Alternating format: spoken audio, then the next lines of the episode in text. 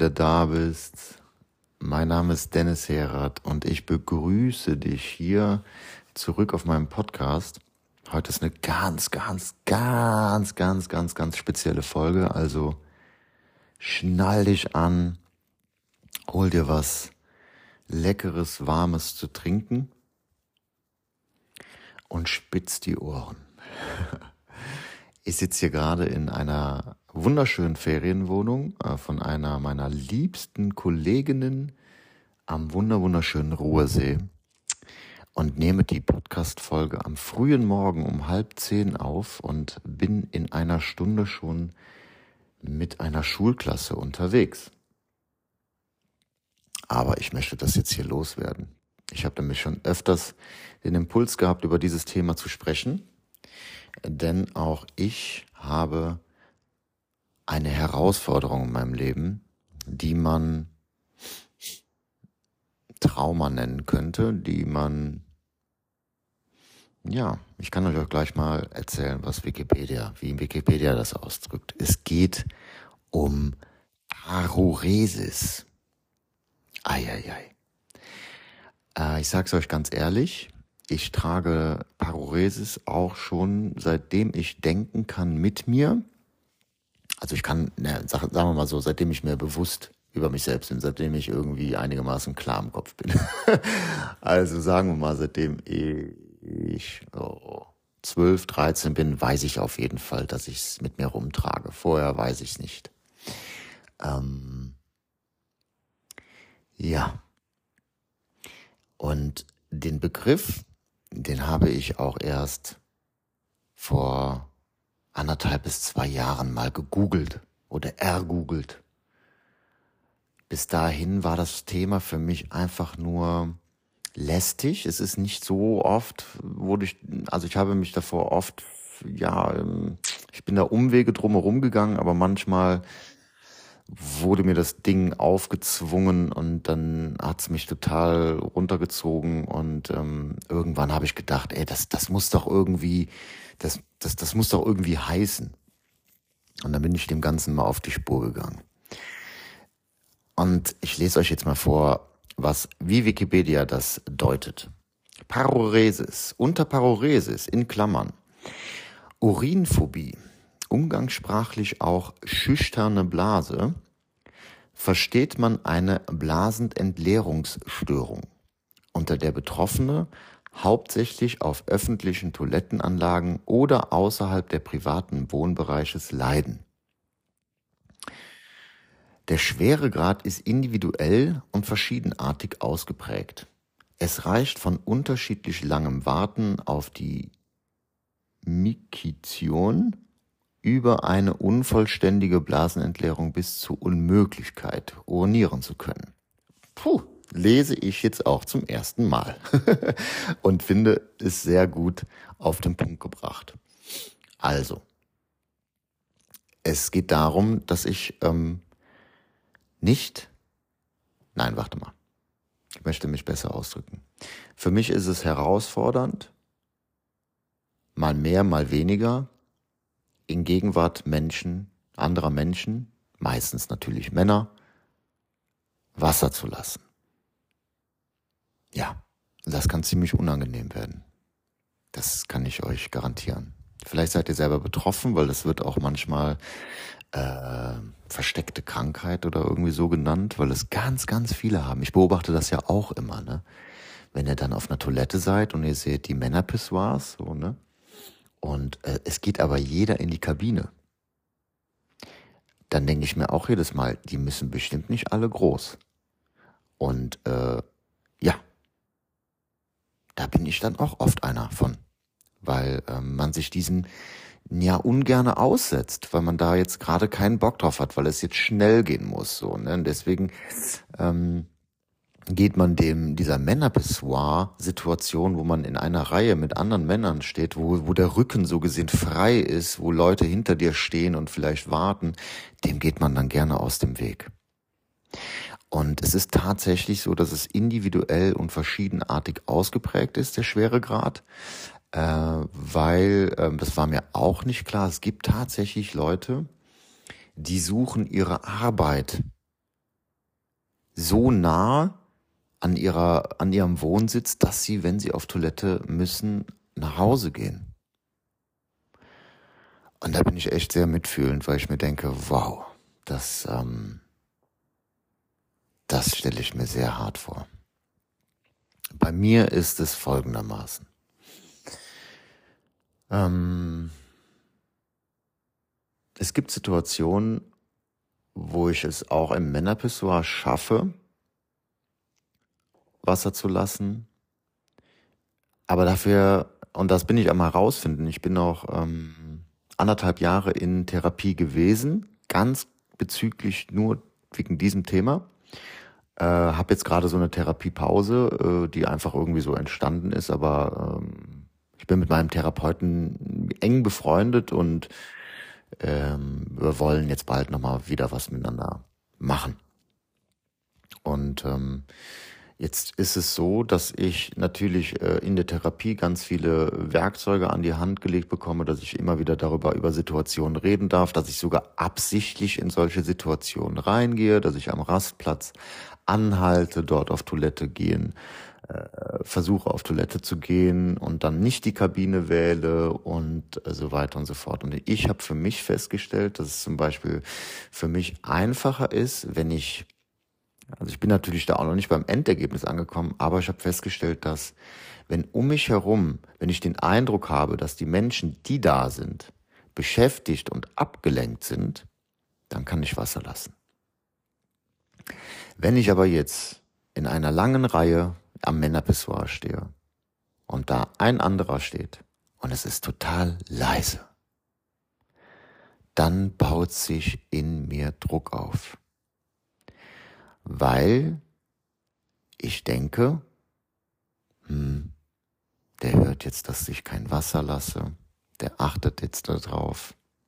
Jetzt stehe ich hier schon seit zehn Sekunden und es ist immer noch nichts rausgekommen. Ich höre ja, dass er Wasser lässt, er steht da und hört, dass ich aber kein Wasser lasse. Und das bauscht sich dann auf. Und das geht dann so weit, dass dann einfach irgendwann zu ist.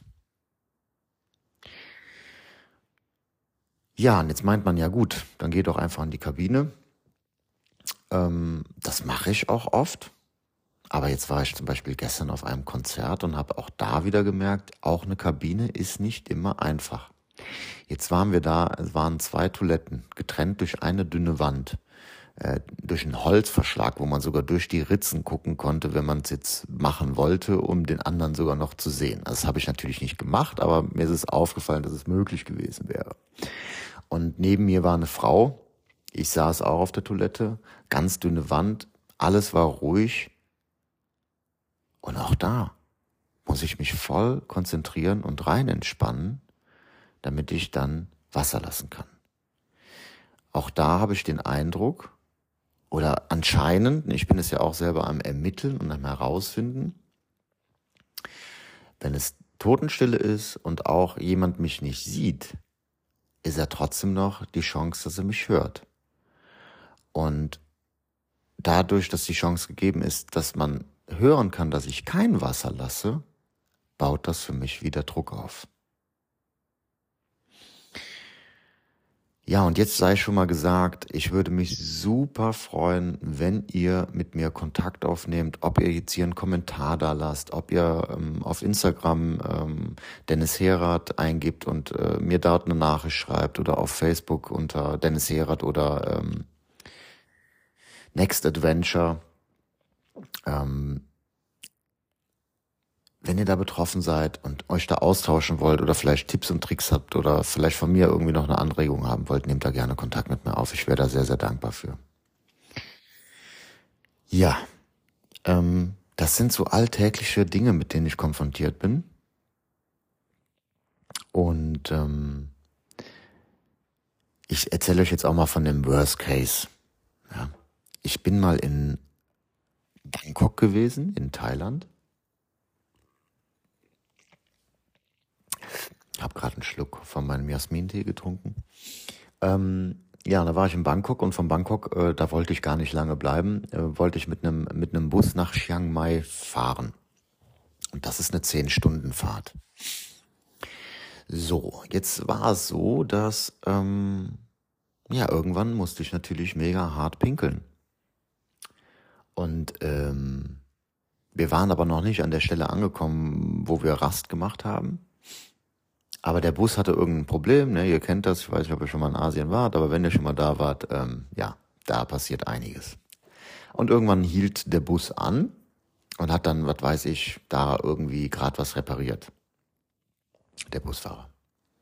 Und so habe ich dann Leute rausrennen gesehen. Draußen waren einfach nur Felder, es waren kein Wald, kein Dschungel, gar nichts, sondern nur Felder da. Und du hast einfach Leute rausrennen gesehen und hast sie in einer Reihe stehen gesehen und dann haben die gepinkelt. Und ich habe da rausgeguckt. Ich wusste sofort, das brauche ich gar nicht erst zu versuchen. Die Situation wird dadurch einfach nur noch viel, viel unangenehmer. Und ähm, das ist mega unangenehm mega unangenehm. Da kommt Angst hoch, ne, was ist, boah, ey, ich muss pinkeln, die Blase platzt, keine Ahnung, was da passieren kann im Worst Case. Oh, das war echt. Also, da möchte ich, ich, das wünsche ich nicht meinem schlimmsten Feind. Auch eine ähnliche Situation. Ein Freund von mir feiert einen Junggesellenabschied. Ähm, wir fahren alle mit dem Bus nach Belgien das ist auch irgendwie so eine Stunde oder zwei gewesen und es wurde die ganze Zeit Bier getrunken. Ja, auch da irgendwann hält der Bus irgendwo mitten in den Feldern an und die ganzen Freunde von mir steigen aus, stellen sich alle in einer Reihe nebeneinander und pinkeln.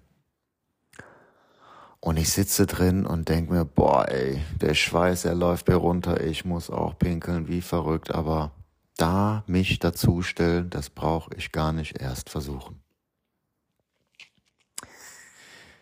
Ja, das ist, ähm, das ist krass. Wenn ihr damit jetzt gar nichts zu tun, zu tun habt, da könnt ihr euch das gar nicht vorstellen, wie krass das ist. Ich habe das mal einem Freund erzählt und ähm, ich möchte euch doch auch gerne abholen, wenn ihr da jetzt irgendwie zuhört, das interessant findet, aber überhaupt keine Berührungspunkte damit jemals hattet. Weil dann versteht ihr das wahrscheinlich gar nicht. Ich hatte nämlich mal einen Freund, mit dem bin ich nach Bayern gefahren. Und dem habe ich mich dann auch geöffnet. Ja, Leute, ich öffne mich gerade extrem. So habe ich es mich noch nie der Öffentlichkeit geöffnet, wie ich es gerade tue. Ich hoffe, dass ihr das äh, zu würdigen wisst. und mich nicht irgendwie danach auslacht und mit dem Finger auf mich zeigt. Das wäre echt gemein von euch. Ähm, naja, auf jeden Fall habe ich ihm dann auch davon erzählt. Und da guckt er mich an. Und dann sagt er, ja, ja, das hatte ich früher auch. Und irgendwann habe ich mir gedacht, ey, bist du eigentlich blöd? Ich piss jetzt einfach. und dann habe ich mich da hingestellt und habe gepisst. Und ich habe gelacht. Boah, es kam aus mir rausgeschossen. Ich habe mir da einen Lachflash geschoben. Ich habe so gelacht, wie er mir das da erzählt hat. Weil es ist einfach so banal. Weil was er vielleicht meint, ist irgendwie so eine Art, dass man sich vielleicht, keine Ahnung, schämt äh, sich gegenseitig irgendwie nackt zu sehen oder, oder das Genital von jemand anders zu sehen. Natürlich ist das auch nicht cool und, und es kann wahrscheinlich auch krasse Ausmaßen annehmen, aber das ist nicht das, wovon ich hier gerade spreche. Nur, dass ich euch auch da mal abhole, ich bin ein ähm, leidenschaftlicher Saunagänger. Ähm, ich lebe auch meine Sexualität wirklich ähm, sehr frei aus und habe mit Nacktheit wirklich in keinster Weise ein Problem. Ja, ich kann mit ganz vielen nackten Menschen auf engstem Raum alles Mögliche machen. Äh, außer pinkeln. das ist halt der Witz an der Sache. Wenn es dann darum geht, dann bin ich raus. Also noch. Ich arbeite daran und ich habe tatsächlich so ein, zwei wunderbare Menschen in meinem Leben, äh, die ich leider viel zu selten sehe. Aber wenn ich sie sehe, dann verbringe ich auch immer mal ein paar Tage mit denen. Und dann ist es tatsächlich so, ich kann auch äh, das Kind beim Namen nennen, also der Paul zum Beispiel. Wenn ich bei dem bin oder der bei mir, dann, ähm, dann frage ich den, bevor ich auf Toilette gehe, ob er gerade mitkommen möchte. Und der ist dann wirklich so nett und so respektvoll und so empathisch, dass er wirklich mit mir mitgeht und mich dann so gesehen üben lässt. Ja, dass ich dann einfach mich so künstlich in so einer Situation äh, üben darf, vor jemanden pinkeln zu gehen. In einer ähnlichen Form mache ich das auch mit dem Therapeuten. Mit dem bespreche ich dann zum Beispiel so Situationen. Ne? Wir, wir, wir quatschen eine Stunde und dann sagt er, ja, ähm, musste? Und dann sage ich, ja. Und dann sagt er, okay, wie machen wir das jetzt? Äh, weil der hat direkt neben seinem Zimmer eine Toilette. Lassen wir beide Türen offen, also ich lasse das Therapiezimmer offen und die äh, Toilettentür, die direkt da dran ist. Und was hättest du gerne, was ich mache? Soll ich drauf achten? Äh, soll ich Musik anmachen? Soll ich äh, E-Mails beantworten? Und so tasten wir uns dann immer wieder ran. Und manchmal sagt er auch, ey, du gehst jetzt gegenüber auf der Straße vor meinem Haus, äh, gehst du an den Wald mit dem Rücken zur Straße und pinkelst. Warum machen wir das? Das machen wir aus genau demselben Grund, was ich meinen Teilnehmern oft sage. Ich bin viel mit Gruppen draußen in der Natur unterwegs. Und dann ähm, sind es ganz oft Herausforderungen von Menschen, wenn ich mit denen Felsklettern gehe, ja, wenn es da um Höhenangst geht. Oder wenn ich mit denen in die Höhle gehe. Wir haben hier so einen Holzverschlag, da ist ein 35 Meter langes Höhlensystem drin. Und da kann man, wenn man, wenn man Klaustrophobie hat, habe ich übrigens auch, äh, dann dauert das nicht lange und du flippst da drin aus. Ähm, oder auch wenn wir aufs Wasser gehen, was auch immer. Dann sage ich den Menschen immer, passt auf, wenn ihr jetzt ein Problem mit der Höhe habt oder wenn ihr ein Problem mit engen Räumen habt,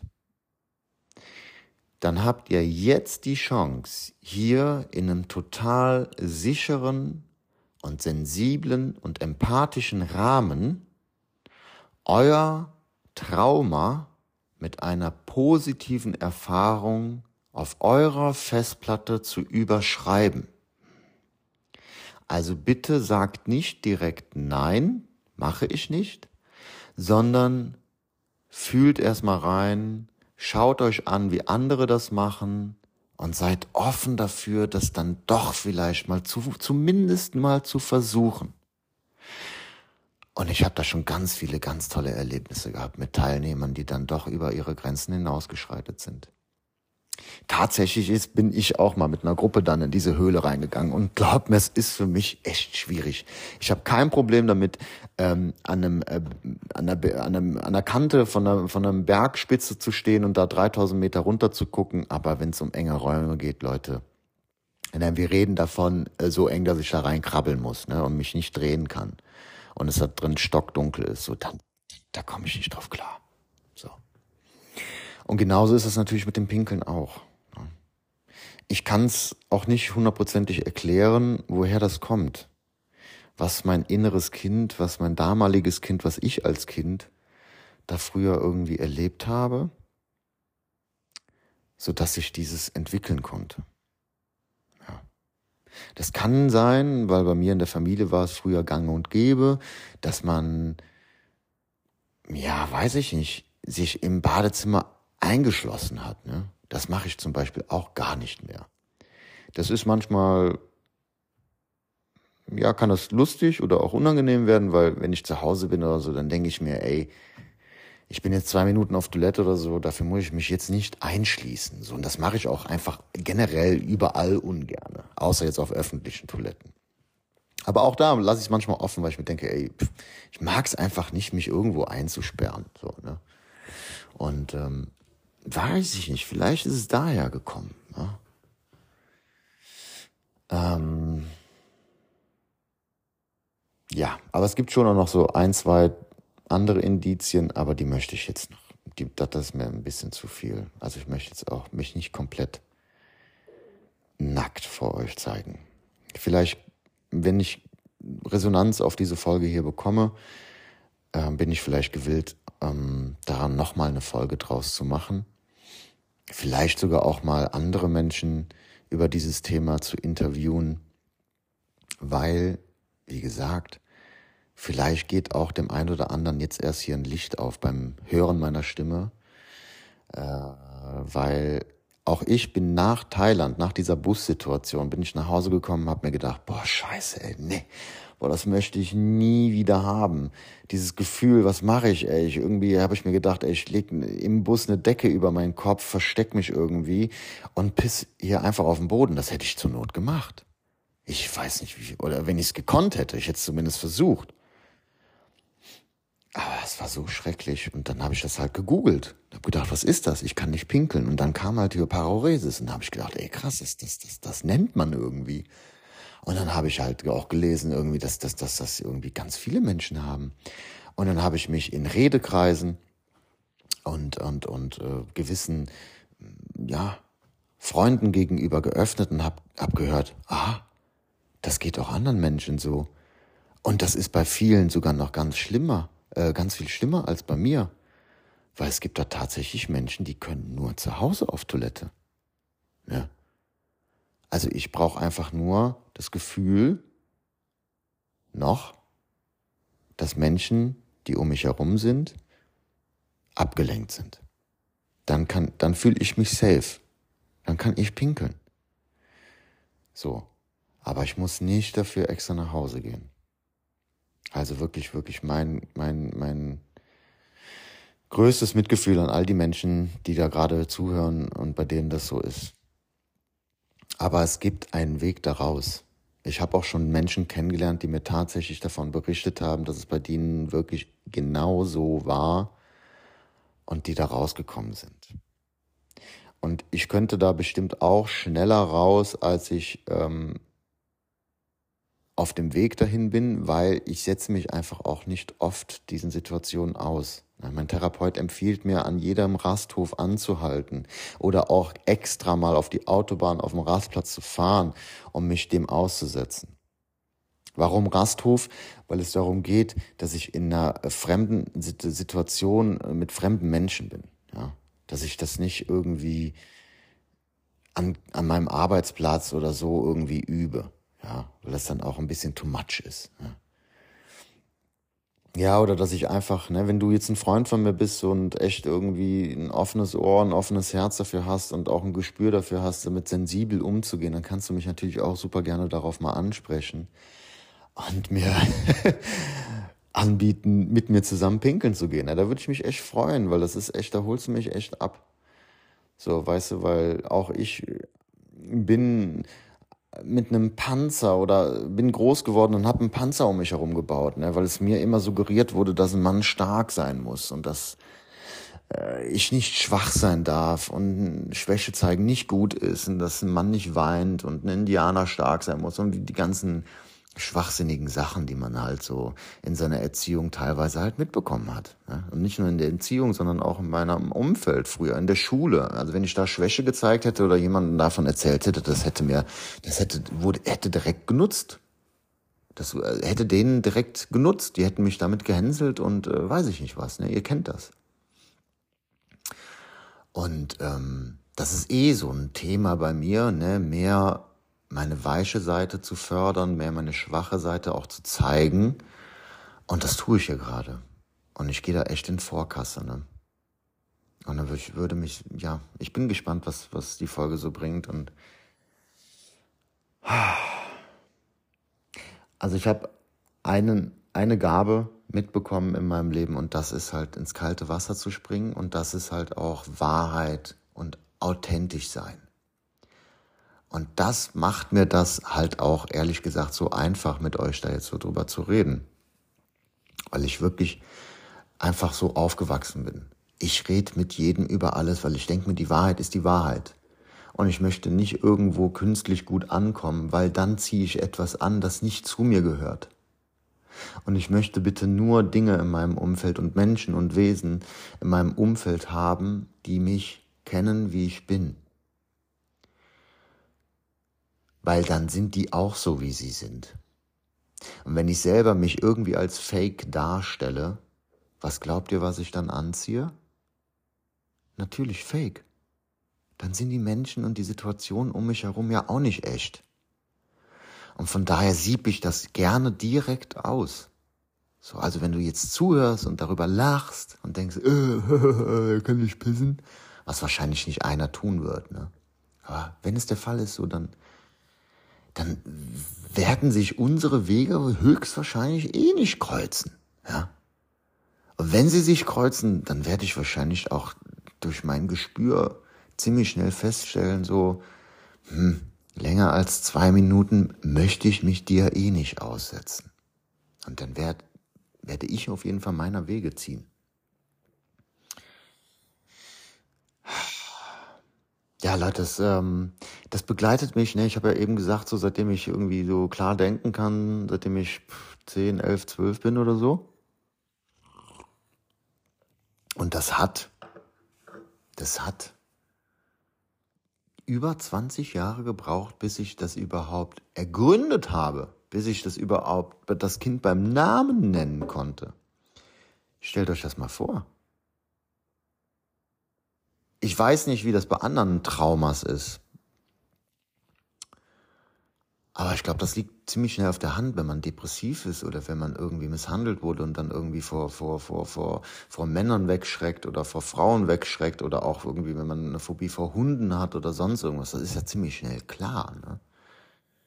Aber dieser Pinkelsituation konnte ich halt immer mal wieder aus dem Weg gehen. Ich habe das gemerkt und dann bin ich halt in eine Kabine gegangen oder war manchmal in ganz komischen, weirden Situationen, wo ich dann auch gemerkt habe, oh, aber irgendwie klappt's jetzt gar nicht und dann bist du da mit jemandem in der Toilette drin und dann tust du so, als ob du es gemacht hättest, wäschst dir die Hände, gehst raus, wartest, bis derjenige wieder weg ist und gehst danach nochmal in die Toilette.